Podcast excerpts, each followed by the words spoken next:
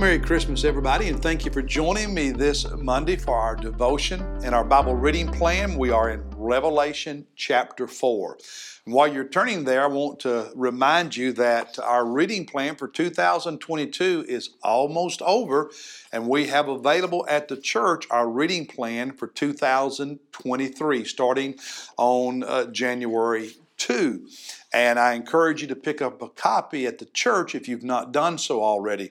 We have this bifold, which has the reading plan for all of 2023. We also have this bookmark, which has the reading plan for January through July.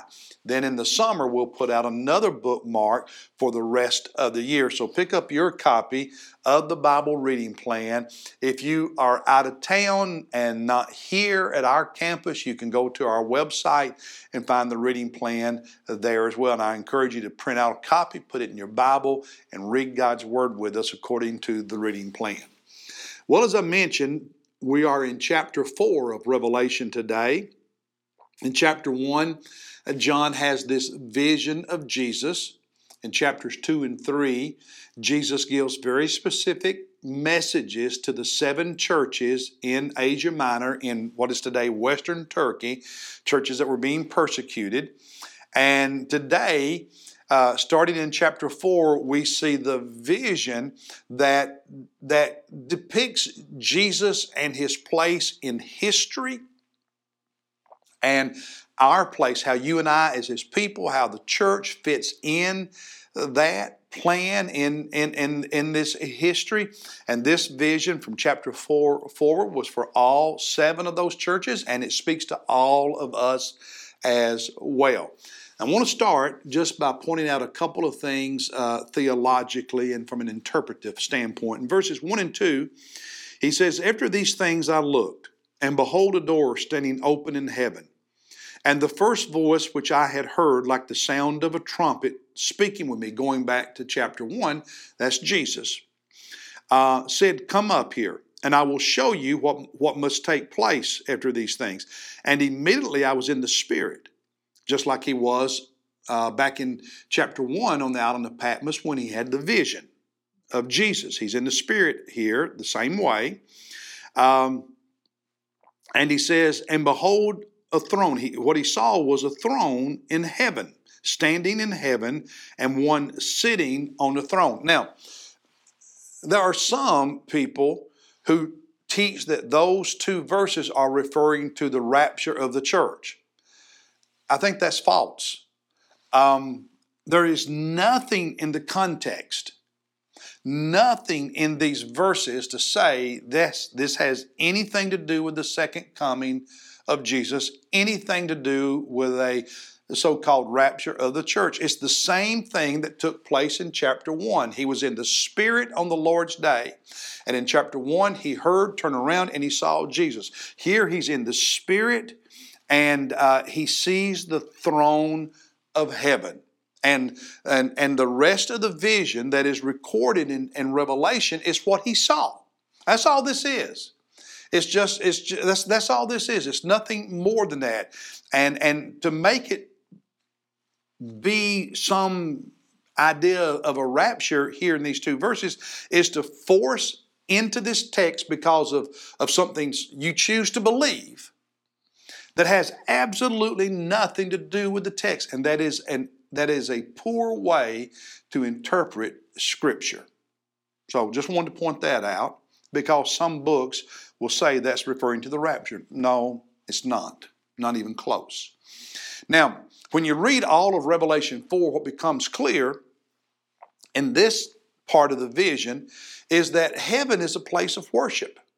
Everybody's worshiping the Lord on the throne. Heaven is first and foremost a place where we and all God created will worship Him. But the part that spoke to my heart is verse 11. So let's look at the last verse of chapter 4, verse 11. The 24 elders in verse 10 fall down before the one on the throne and worship him. And what they say, what they cry out in verse 11 is, "Worthy are you, O Lord, worthy are you, our Lord and our God, to receive glory and honor and power. Now here's the part that really spoke to me. For you created all things. You created all things, and because of your will, they existed and were created. And I got to thinking about that. God created everything. We know that. Genesis 1, many, many places in the scripture, God is the creator of the universe, of everything, of humanity. But this verse is saying more than that. Not only is God the one who created all things, in the middle of that, he says, and because of your will, they existed. It was God, it was because of your will that you created the universe, that you created humanity. It was your will. The King James Bible translates that he did that God did this because of his pleasure, by thy pleasure it was created. The NLT translates it, you created what you pleased. So the question I wanted to think about is, why did God create everything?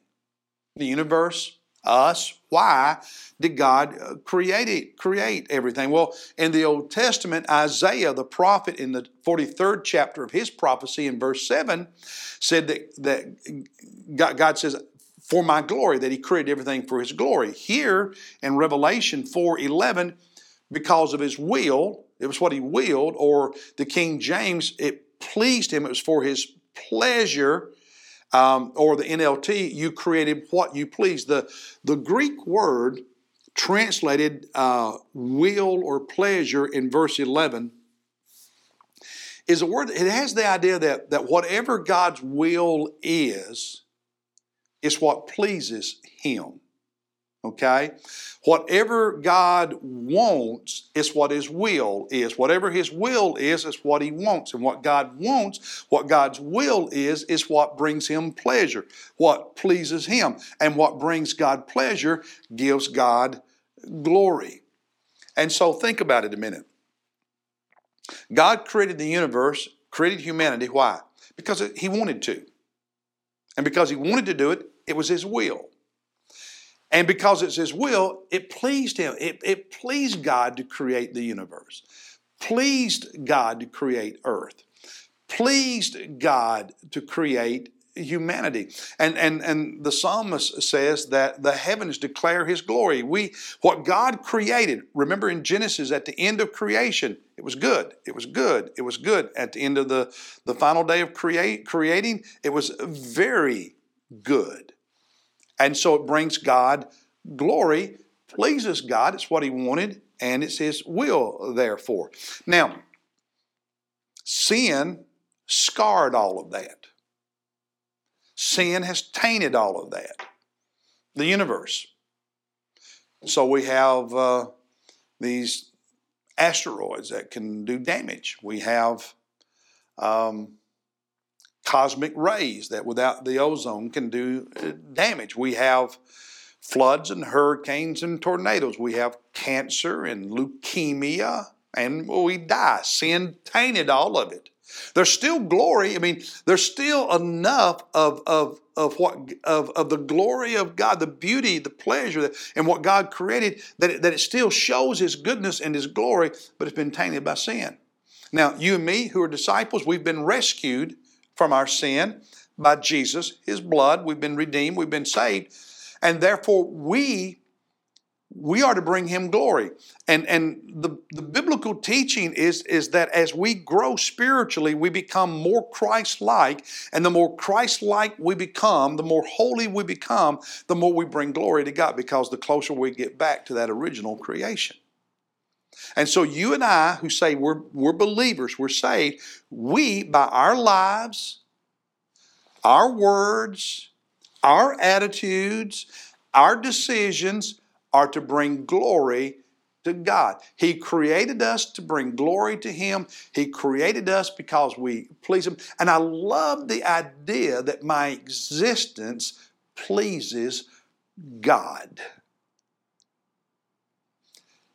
Your existence pleases God. And therefore it should please you and it should please me to live in such a way that we please him, that we bring glory to Him. Do that, and you will celebrate Christmas in a way that puts a smile on the face of God. I'll see you tomorrow.